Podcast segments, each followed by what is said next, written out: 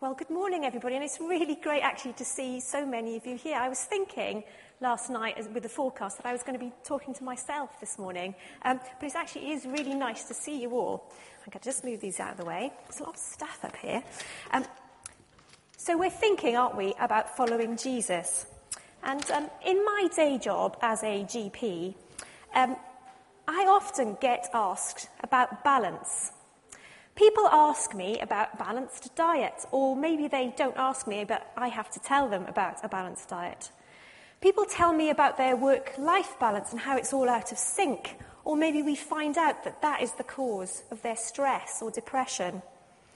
People sometimes have more obvious balance issues, like the lady who staggers to one side when she walks, or the man who's always falling over.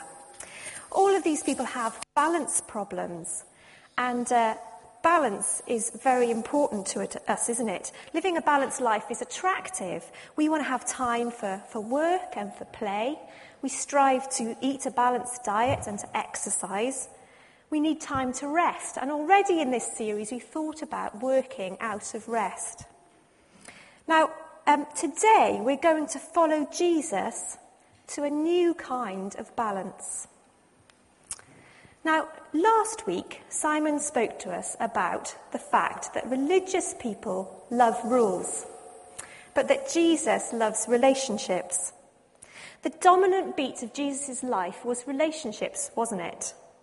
Uh, that's why we saw him at, at the party with Levi. That's why he came here in the first place. But the rules got in the way for the Pharisees, didn't they? They got in the way of the relationships uh, and I've been wondering this week, you know, what are the things that get in the way for me?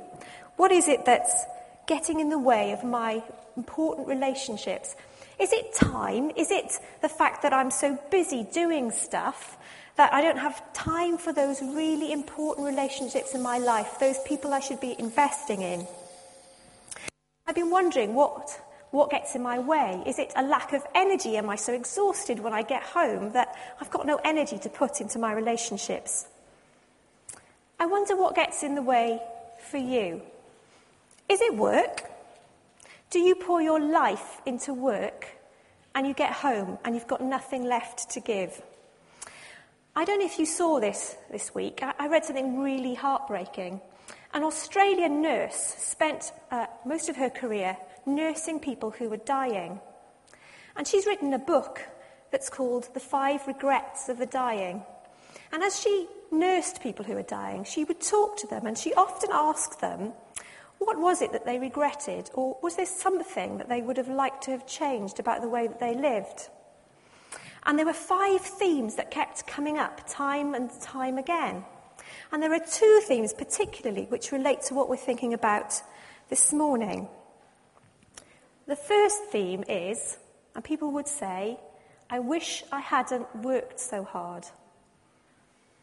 Now, alarmingly, she says that every single male that she nursed expressed this regret. That's really shocking. They expressed that they'd missed the, their children's childhood and the companionship of their partners. That's really shocking, isn't it?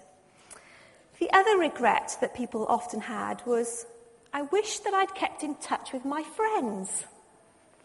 People who were dying seemed to realize the importance of friendship when it was a bit late, unfortunately.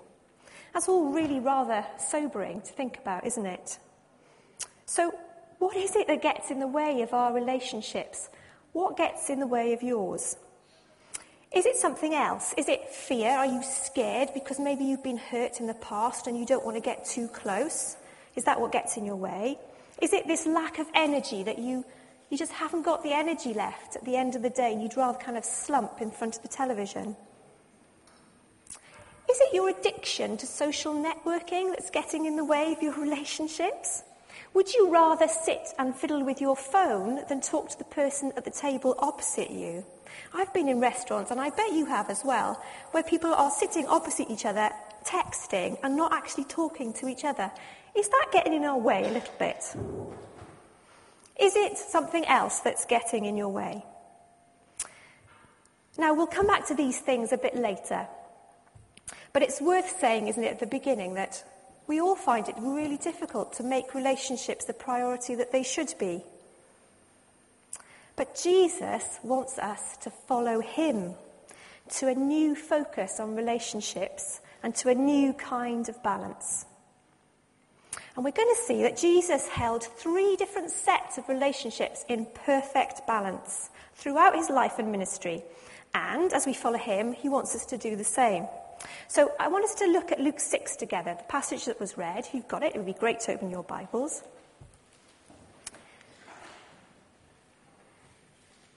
So, verse 12 says, One of those days, Jesus went out to a mountainside to pray and spent the night praying to God.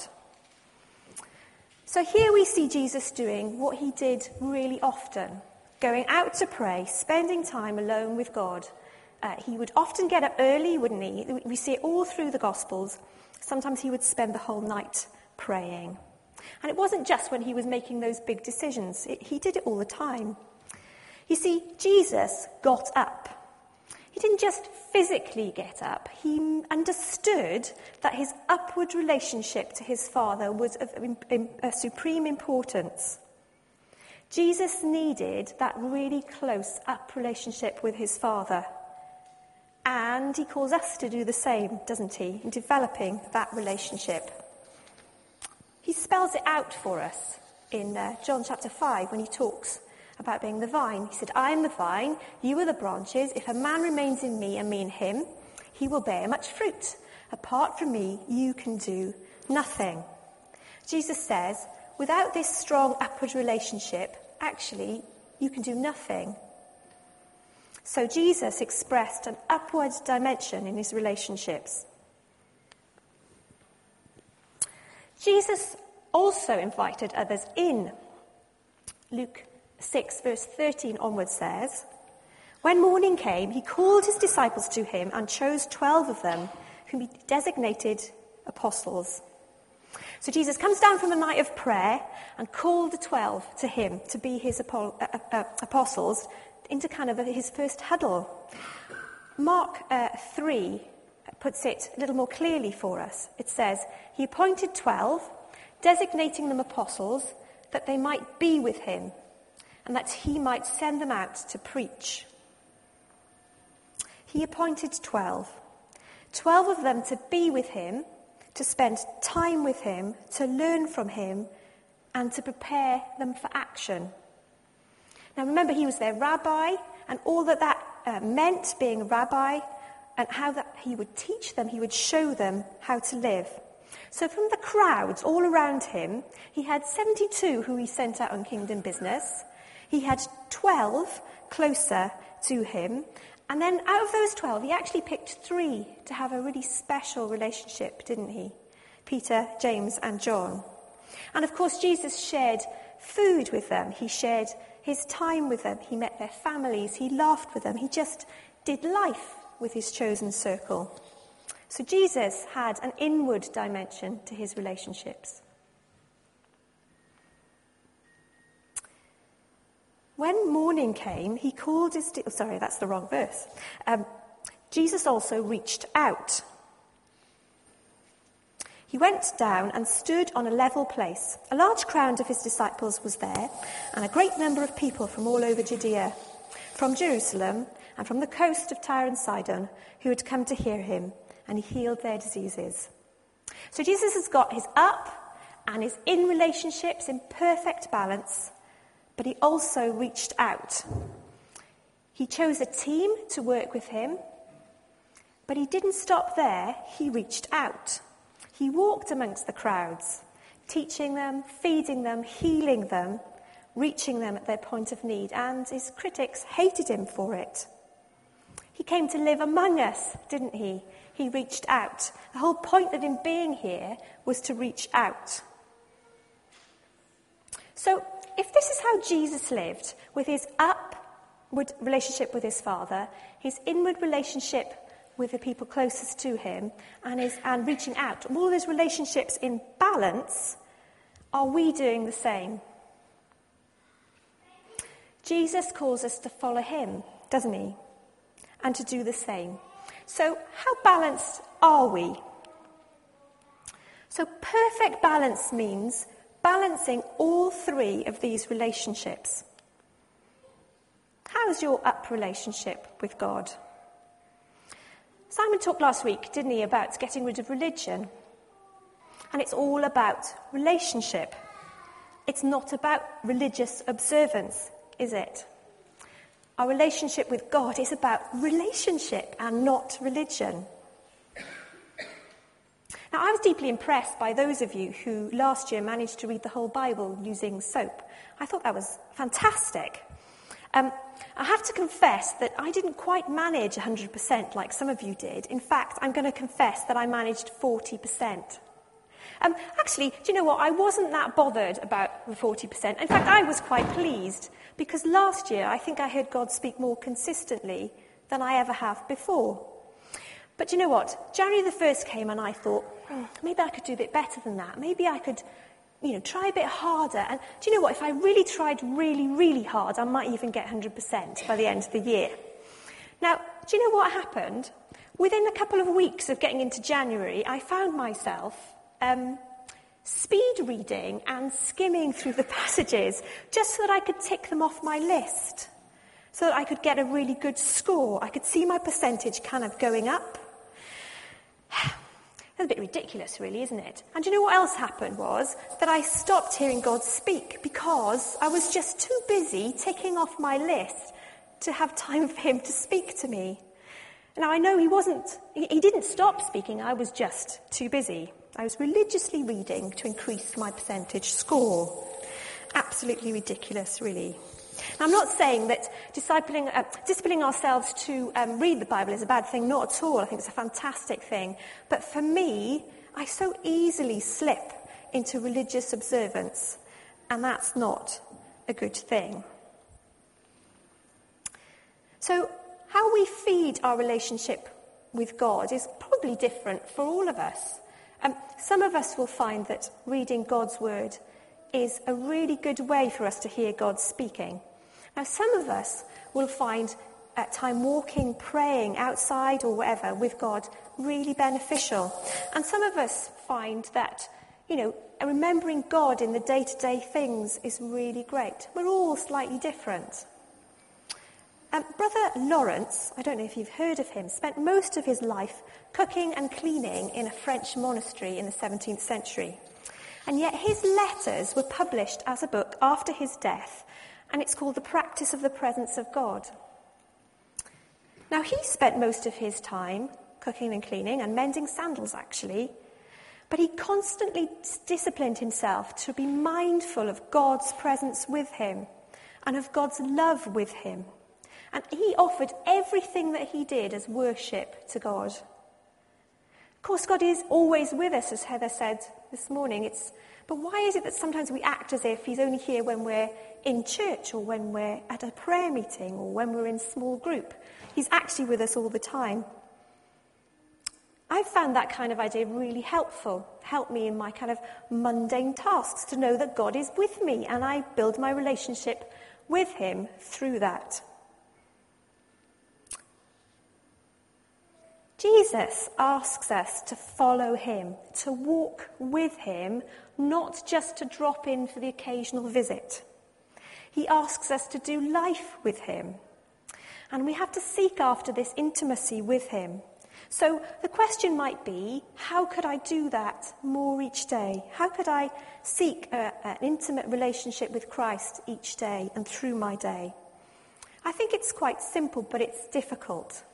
Jesus is always there. We can invite him in to share our day with us. It's just kind of remembering to do that, isn't it? So, perfect balance means we need a strong upward relationship. We need in relationships as well. And we've talked about this quite a bit already in this series, haven't we? We've talked about those relationships that disciple us, who we are discipling, and who who's discipling us. We've asked those kind of questions. I think there's a couple of things to add here. I think it's absolutely amazing, isn't it, that Jesus said that these inward relationships would be the way that others know that we are Christians. John 13 says, By this all men will know that you are my disciples if you love one another. Now, if the world doesn't know that you are a Christian, it begs the question, doesn't it? Why is that? At the very least, Jesus says people should be able to look at the quality of our relationships and think, what's all that about? And we live in a world which is increasingly individualistic. People are often isolated. They're often isolated from their neighbours or their family, or they're isolated at work. Uh, I often see people as a doctor whose main problem is loneliness. Somebody said that loneliness is epidemic proportions, and I would completely agree with that. We were made for community, weren't we? God said that. We know that. People know that deep down, and they're seeking after that. So maybe we should be able to show them that that's the case. The second thing I wanted to say was that please note that Jesus actually showed favoritism. And he didn't seem to care that he might have been accused of being unfair. He chose and set apart 12, and from that 12, he chose three to have a really close relationship with. It's really okay to have those particular close relationships. We really need relationships and not acquaintances. We've got to learn somehow to do life together. Now, realistically, I can't do life with all of you, not even the few of you who've made it here today. I might be able to know your name if I tried really hard, but I can't do life with all of you. There has to be a slightly smaller group of you that I can get to know much better, and there might be an even smaller group who know me intimately. I'm a bit on a journey uh, of discovering what this doing life together means. Now, um, undoubtedly, I'm an extrovert. Now, what I mean by that is that I get my energy from being with people. Uh, if I'm left on my own for too long, I get a bit crazy, or I get a bit grumpy, uh, or I get really sapped of energy.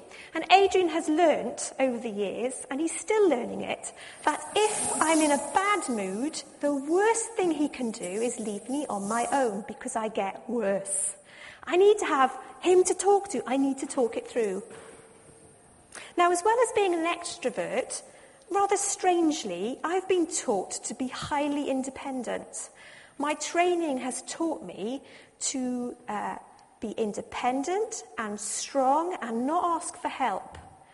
There's a culture in medicine, or there was at least when I was training, that says in order to survive, you have to protect yourself, you don't give anything away, you put up this barrier that says, I'm okay, I'm coping, and if you can't cope, you just have to hide it. Now, I know that this isn't good, and I know that it's done untold damage to me and to other people, probably. I actually find it quite hard to be um, really open and vulnerable, and I actually find it quite hard to ask for help. Um, I was alarmed this week as well to read about a study that was done of 500 GPs in Essex. I don't know if you saw it. Uh, this is very recent. They asked GPs questions, and of the 500 GPs they interviewed, they found that 50% of them were emotionally exhausted. They also rather worryingly found that 40% of these 500 GPs were depersonalized. What that means is they've become cynical or detached from their patients. Now that's a bit of a worry. I'm hoping that the medical profession can snap itself out of this because it's dangerous. The thing is, we've been taught in our culture to be strong and independent, when actually the truth is we need each other and we need to be able to be open.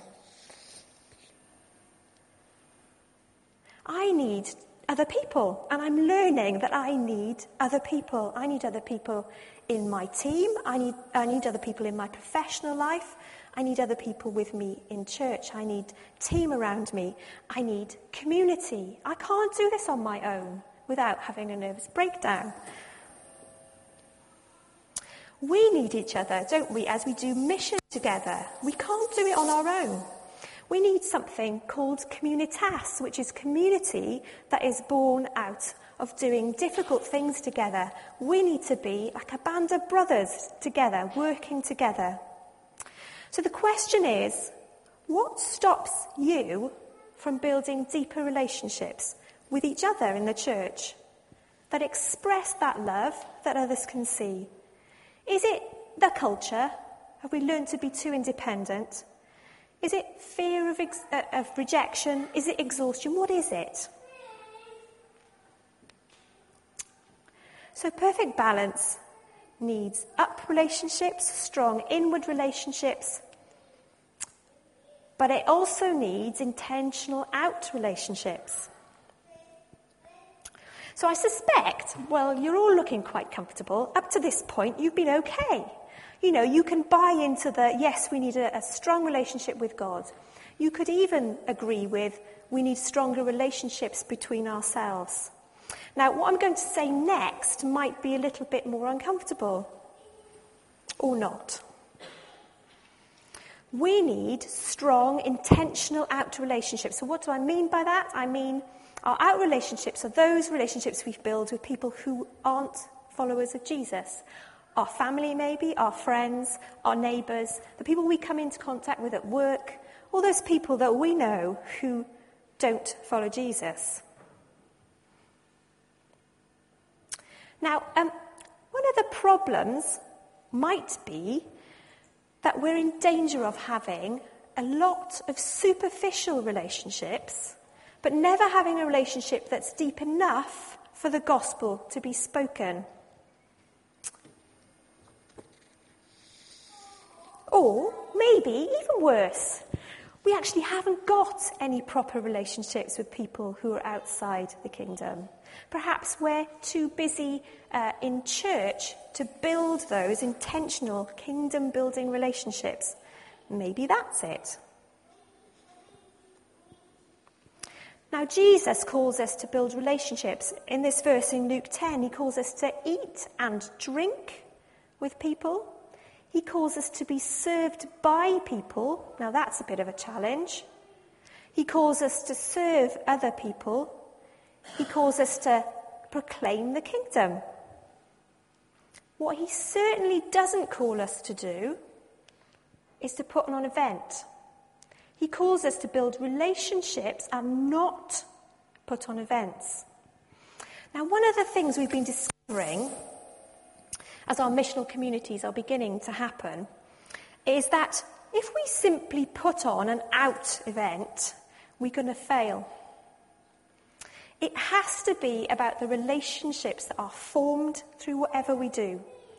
Now, I'm going to pick on Messy Church because Heather's left, I think, but she won't mind.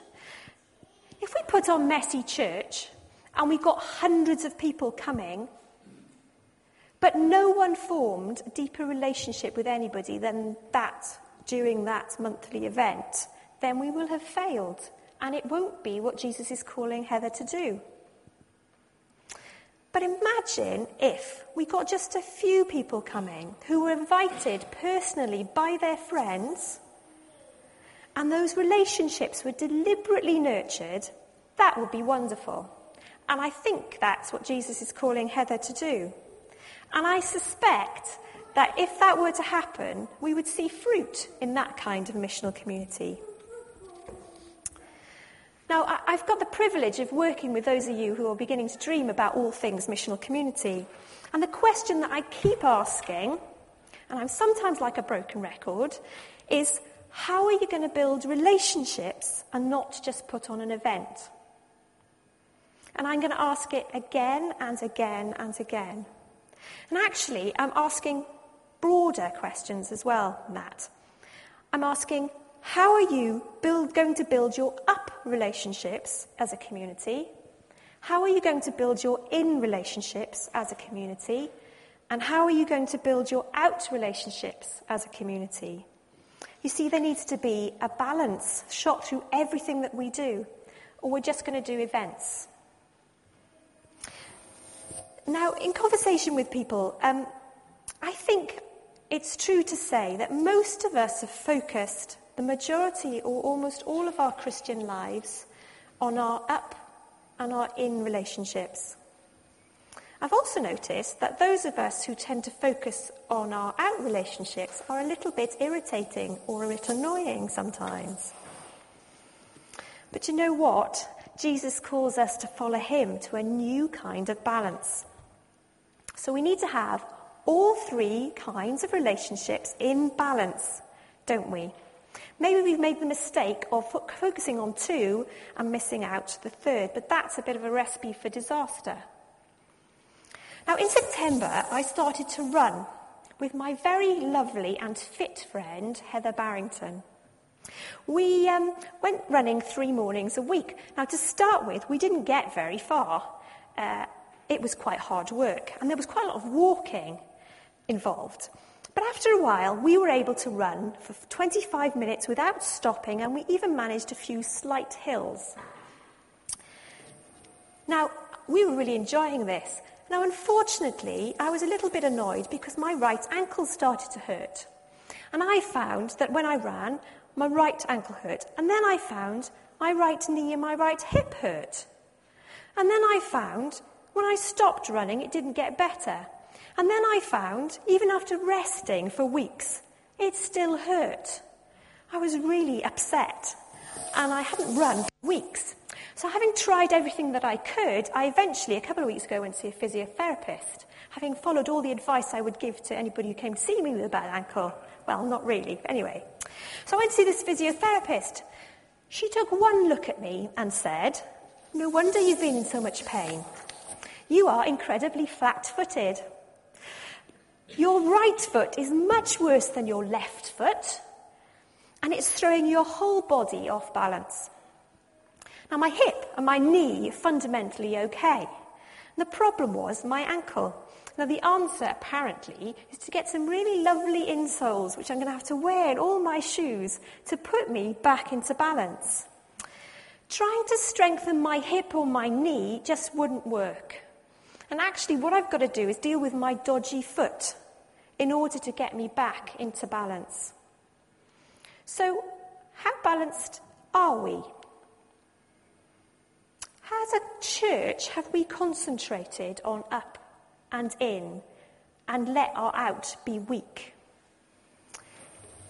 Um, maybe in the past, as a church, we've thought, well, do you know, it's okay because corporately, as a church, we do out.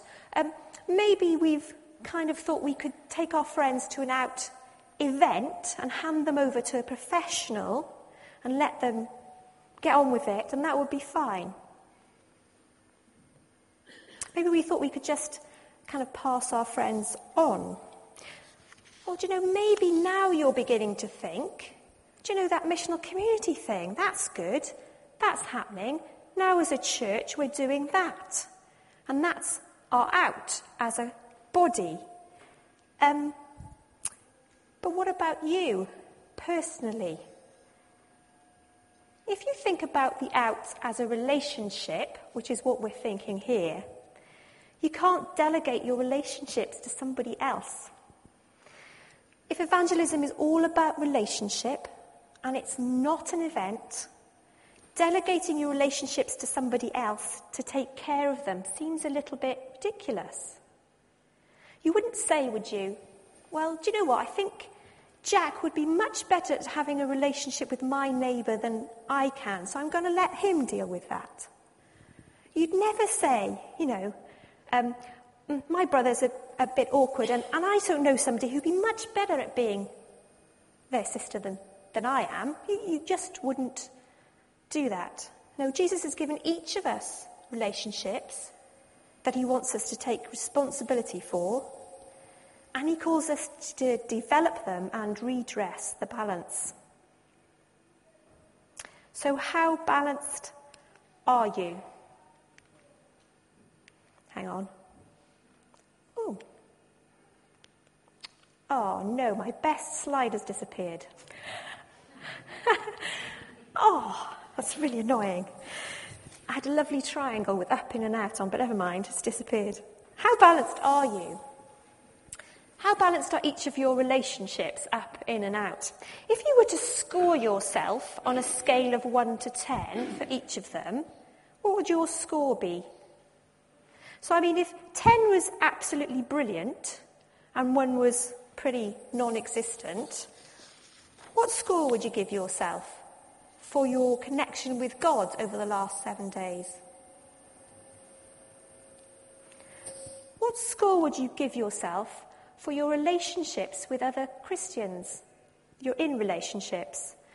Now, it's more than just how nice have I been to other Christians, and more of a how much have I been willing to be discipled this week, and how much have I discipled others? What score would you give yourself for that? And finally, how intentionally and focused have you been this week in reaching out to build out relationships. I wonder what your score would be for each of those. If you can't think about it now, I'd really challenge you to think about that later today, to think about those scores for up, in, and out. Where's your weak spot? What is it that you need to concentrate on? What's God saying to you about it? So let's think what gets in the way of our relationships again, shall we? What gets in the way of your relationship with God? Gets in the way of your relationships with others in the church? And what gets in the way of your relationships with those who don't follow Jesus? Now, if you're like most of us, uh, I think you'll be strong in two areas and weak in one. Uh, if you saw Simon's blog last night, he, there were pictures of him talking to uh, a seminary in uh, Bucharest of those learning to be Baptist ministers. And one of the pictures shows uh, Simon's lovely drawing on a, on a flip chart of this triangle up, in, and out. And uh, the scores are very interesting. The scores that he's got the individuals to actually write on the triangle. And uh, most of the scores in the up and the in are about seven, eight, that kind of score. And the out relationships, they've scored themselves threes and fours. Now, I don't think that's unusual, actually. And in Huddle, we've done this a couple of times, and most of us find that our up and our in relationships probably score higher, and our out are a little on the weak side. So, what gets in the way, maybe, of you developing your out relationships? Could it be time? Could it even be church? Could it be fear? Could it be apathy? So Jesus wants us to get balanced and live like he did, seeking the lost. How are you going to make those relationships a priority? Could it mean that you've got to reorder your time a little bit? Or is it that you need to ask God, who is it that he wants you to build a relationship with? Or what attitude, maybe, do you need to repent of that's stopping you? Jesus simply wants you to build a relationship with another human being who needs to know how much God loves them. And your job is just to get close enough, close enough so that they can see the way you live, they can see the love that you have for your brothers and sisters in Christ, and close enough so that the gospel can be spoken of amongst you. It's really quite simple, but it's quite hard. It's as simple, isn't it, as eating and drinking with someone regularly. It's as simple as letting that person serve you as you share life together. It's as simple as serving that person in the area of need that you see as you listen to them. It's as simple as telling them the kingdom of God is near by telling them what God's done for you and what He's doing, continues to do in your life. So let's seek to live a life that's all about relationships. And let's seek to live a life that's in balance, that balances these three types of relationships. And let's seek to follow Jesus. Shall we pray?